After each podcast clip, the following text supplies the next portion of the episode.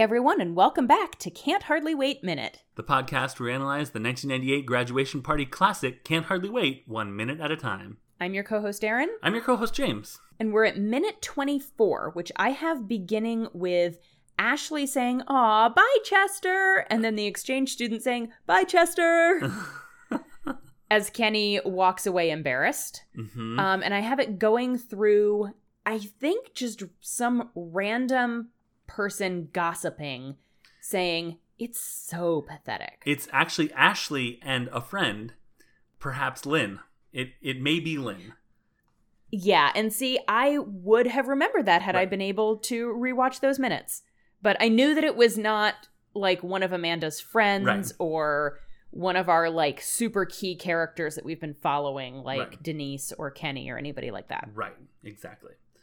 Um, also, that, that article that I read uh, was like Ethan Embry, wh- where they wanted him to play William, but um, he was like, no, I want to be the lead. And I was like, hmm there's is there a lead? I guess there's a lead in this, but I would say it's more I would say it's fairly equal about Mike, Kenny, Preston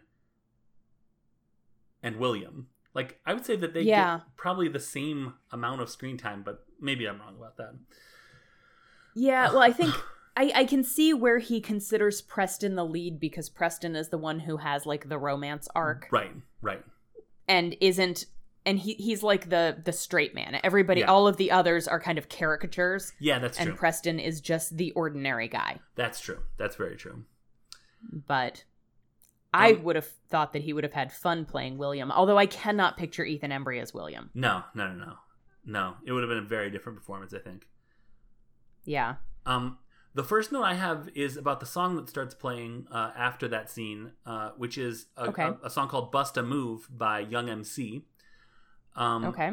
Uh, Young MC is apparently British American, which I did not know. Um, All right. it won the 1990 Grammy Award for Best Rap Performance. It was on the album Stone Cold Rhymin' and was his biggest hit, reaching number seven on the Billboard Hot 100 and topping the charts in Australia. It stayed on the Hot 100 for 39 weeks, and 20 weeks were in the in the top 40. Uh, in 2008, it was ranked number 47 on VH1's 100 Greatest Hip Hop Songs and number 60 on VH1's 100 Greatest Greatest Songs of the 1980s, which is oh, because it it must have been released in 1989, and then the Grammys were in the spring of 1990. Um, Okay. The single was certified platinum by the RIAA in the U.S. in January of 1990. So, um, this is a very uh, is sort of a, a often a well often gone to if you need sort of just a general hip hop song in at like a party situation. Um, sure. I'm not sure why it's not on the soundtrack, but uh, nevertheless, here we are. Um, Yeah. So this song is playing as um, my note says "homeboys dancing up on some girl," and I was like, James, what? How? What? and then I was like, oh right, those two white friends of Kenny's are called homeboys, right? Right. So uh, Kenny's friends are basically uh, Night at the Roxburying this girl, like in between, like sort of bouncing back and forth, dancing around up on her. Yeah. Um, yeah, it's unfortunate. It is unfortunate, though accurate. It feels like, like it Yep. feels like very. No, that's right. Um, Yeah. The next note I have is about uh, another of Kenny's prospects named Jana or Jana. Yes.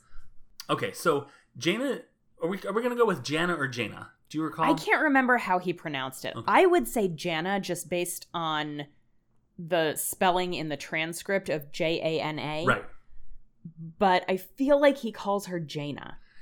right. But Like I, I feel like he pronounced it weird, but that doesn't necessarily mean that the way he pronounced it is what her name is. right, I love the running gag that he only knows about half the girls' names. Yeah. um, yeah. So she is played by Clea Duvall, who whose top three. Uh, she was Cora Lijek in the Ben Affleck movie Argo, uh, which I saw Okay. once and quite enjoyed, and I'd like to see again. It was very good. She played Stokely Stokes Mitchell in The Faculty, and she played Graham in But I'm a Cheerleader.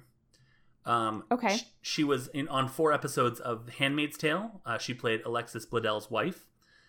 and oh, okay. uh, she was on 26 episodes of Veep, three episodes of Broad City, three episodes of Better Call Saul, eight episodes of the Lizzie Borden Chronicles. Oh, I wanted to see that. Was it? I I I, thought I remembered it, but I feel like there was a, a, a rush of Lizzie Borden bio shows like a couple of years ago. There was. I think the Lizzie Borden Chronicles was the one with Christina Ricci as Lizzie Borden. Mm, okay. That was the what whichever whatever it was called, the one with Christina Ricci was the one that I wanted to see. yeah. That makes It was sense. weird that there were like three or four different Lizzie Borden things that all came out within like the same year.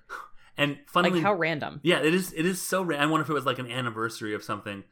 But Lizzie Borden will always make me think of uh, The Simpsons, where the first episode where Sideshow Bob is gonna try and kill uh, Bart, and Mhm. uh, Bart starts having these like paranoid like episodes where everyone it's like it's like um, say your prayers Simpson because the schools can't make you like they should stuff like that. Um, and so Mrs. Krabappel says, um, "You're gonna be my murder victim, Bart." In our school's production of Lizzie Borden, starring Martin Prince as Lizzie, and it cuts over to Martin in like a badly put on wig. He's like, 40 whacks with a wet noodle, Bart. So that's what I always think of when I hear Lizzie Borden. But uh, apparently, other people want to do more than just think of Simpsons when it comes to that character or that person. Um, she was on five episodes of American Horror Story Asylum. Um, she was on seven episodes of Heroes, 24 episodes of Carnivale, one episode of Buffy, and one episode of Dangerous Minds, the show, another show based on a movie that a bunch of these people are in. Um, yes. And then she directed an episode of Looking for Alaska that uh, I think they put it on Oh. Netflix or Hulu. Uh, the John Green. Yeah. Yeah. Um, a couple of uh, a couple of pieces of trivia. She took a small role in She's All That in 1999 to support her friend Rachael Leigh Cook in her first leading movie role. Oh. Uh, so two- that is what I primarily know her from. Yeah. Like when I Um, hear Clea Duvall, I picture her with that stupid clown makeup on her face. I have an unfortunate uh, memory that I think I've shared on this on a show that we've done together. Um, Mhm. Let me finish the trivia and then I'll say my horrible, Sure. horrible thing that I think.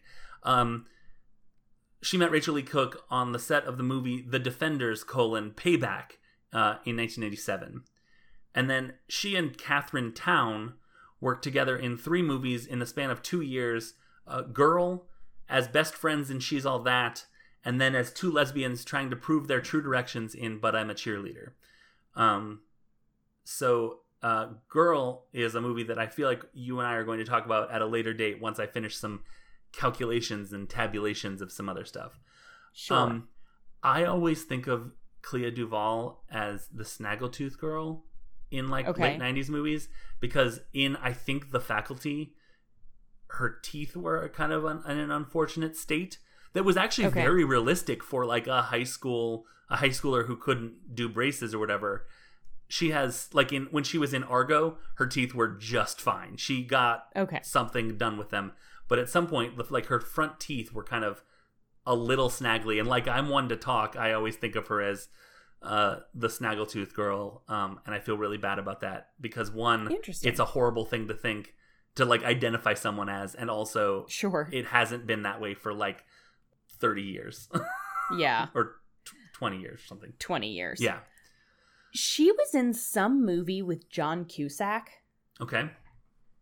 that I don't remember what it was called. I feel like it was one where he maybe had like multiple personality disorder. Was it? I bet it was Identity.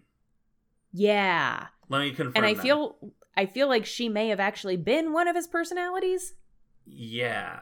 Um that movie was in in the string of uh of a post M Night Shyamalan world where every movie had a twist in it, and that Yeah. one certainly did as well. I don't remember anything about it except that I think there was a rainstorm. Yep. The I rain is think a there was a prominent Yeah, and I think that there was a small child. Like one of the personalities was a kid. Yeah. I, I feel like a little boy, but it may have been a little girl. Yeah. It is in fact Identity uh, from 2003, which has a Yeah. 7.3 rating on IMDb. So now you know that. Yes. Was she in Girl Interrupted? I believe she was. Hold on one second. I can Okay. check that. I just I thought hold on. I could have sworn that she was.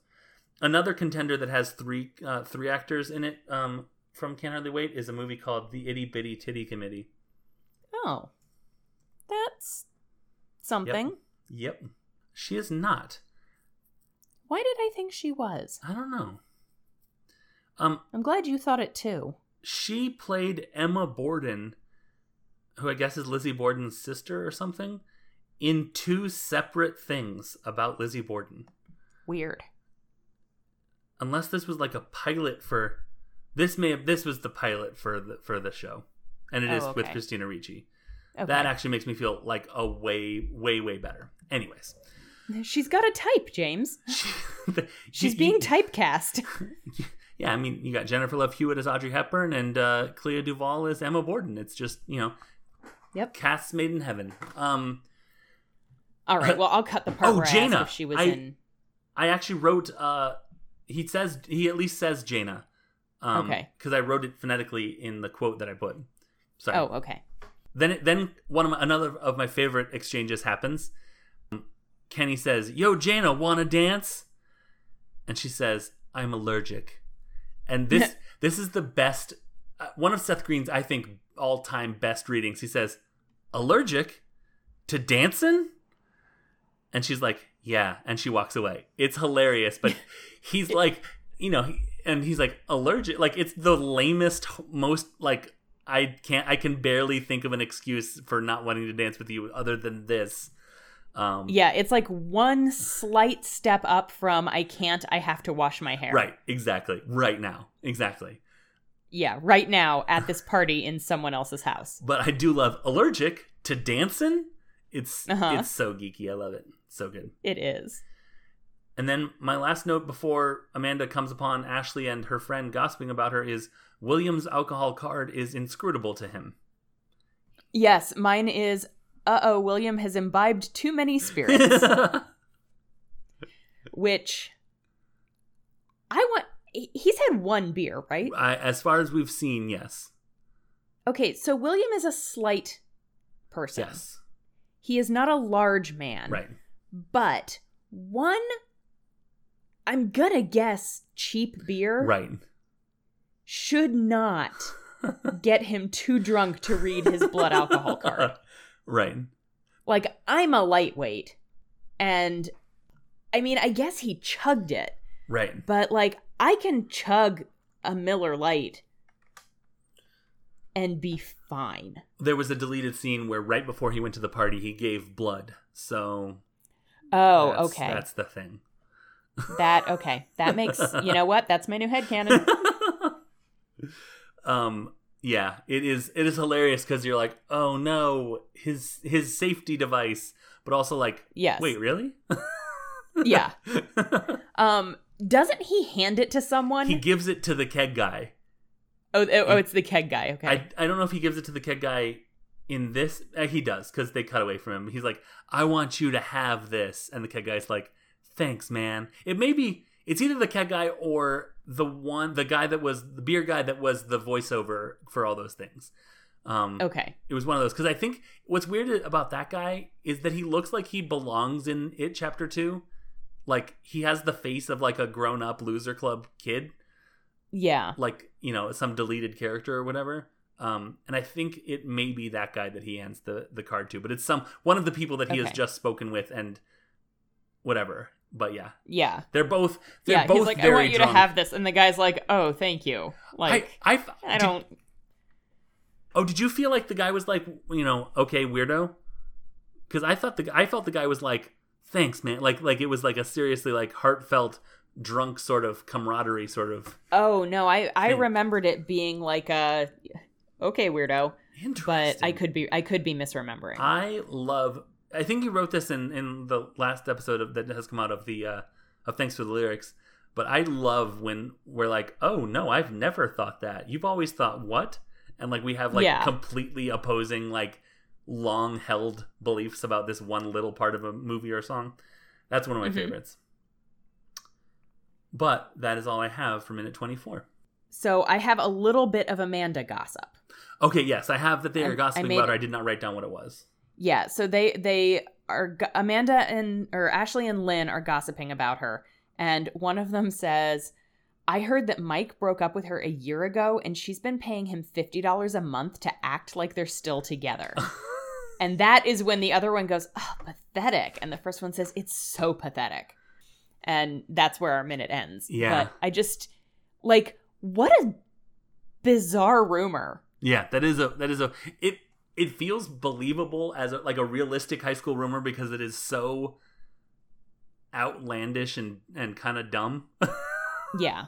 Yeah. Like as an adult, I'm like, that's stupid. Yeah. Why would anyone believe that? And then I remember being a teenager yeah. and I'm like, oh no, if somebody had told me that, I probably would have been skeptical, but also kind of believed it. right. Yeah. Especially if it was like the popular girl that I didn't like just on principle. Right. I would be willing to buy it. I was um I was about to ask you, uh, hey, how much would someone have to pay you in high school to uh, you broke up with them a year ago and they pay you an X amount of dollars every week to pretend you're still dating them? And then I was like, no, that is pathetic. That's a correct assessment of that situation. Um, yeah. so Yeah. I, it's it's a it's a it's a not it's a non-starter as a question because it's uh, zero or infinite money depending on Yeah. which which way you're gonna you're you're taking it. Like there is no amount of money. yeah. Yeah. the limit I'm trying to- Yeah, I'm trying to think like what if any of the guys that I had dated in high school had approached me with that after we broke up. Yeah, And yeah. What a weird scenario. yeah. To to think it. of it actually occurring feels like that is never that's never happened. Yeah. Yeah. Yeah, that's dumb. Yeah. So, exactly. I have I have nothing else yes. Yes. except for some social media. Yes. Let's let's do some social media. So we're on Twitter as a podcast at JE underscore minute movies, but individually I can be found at unabashedly Erin. And I can be found at unabashed James. We are proud members of the Scavengers Network alongside a bunch of other great shows, one of which I'm gonna drop a trailer for at the end of this episode. Nice. I don't know which one yet, so it's a surprise to all of us. Everyone's gonna get surprised on this one. Yep, that's all I got. yeah, I, I think that's that's pretty much it. All right, well, we have one more episode to record, so let's go do that because as we all know, time is honeys. Go hot dogs.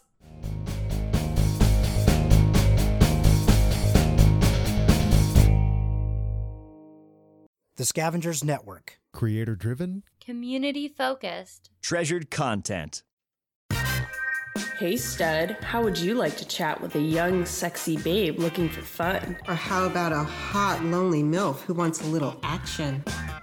Well, that's not what this show is about. My name's Joy, And I'm Morgan. and we have a podcast all about sex stuff. Join us every week when we chat about sex and sexuality, review toys and products for the bedroom, and even recommend a new sex position or two. And the best part of all of this is it's shared from an intergenerational, inclusive, and queer friendly point of view. Join us every Tuesday on The Broads and the Bees, wherever you download podcasts. See you next Tuesday, you know, like Nope, we get it.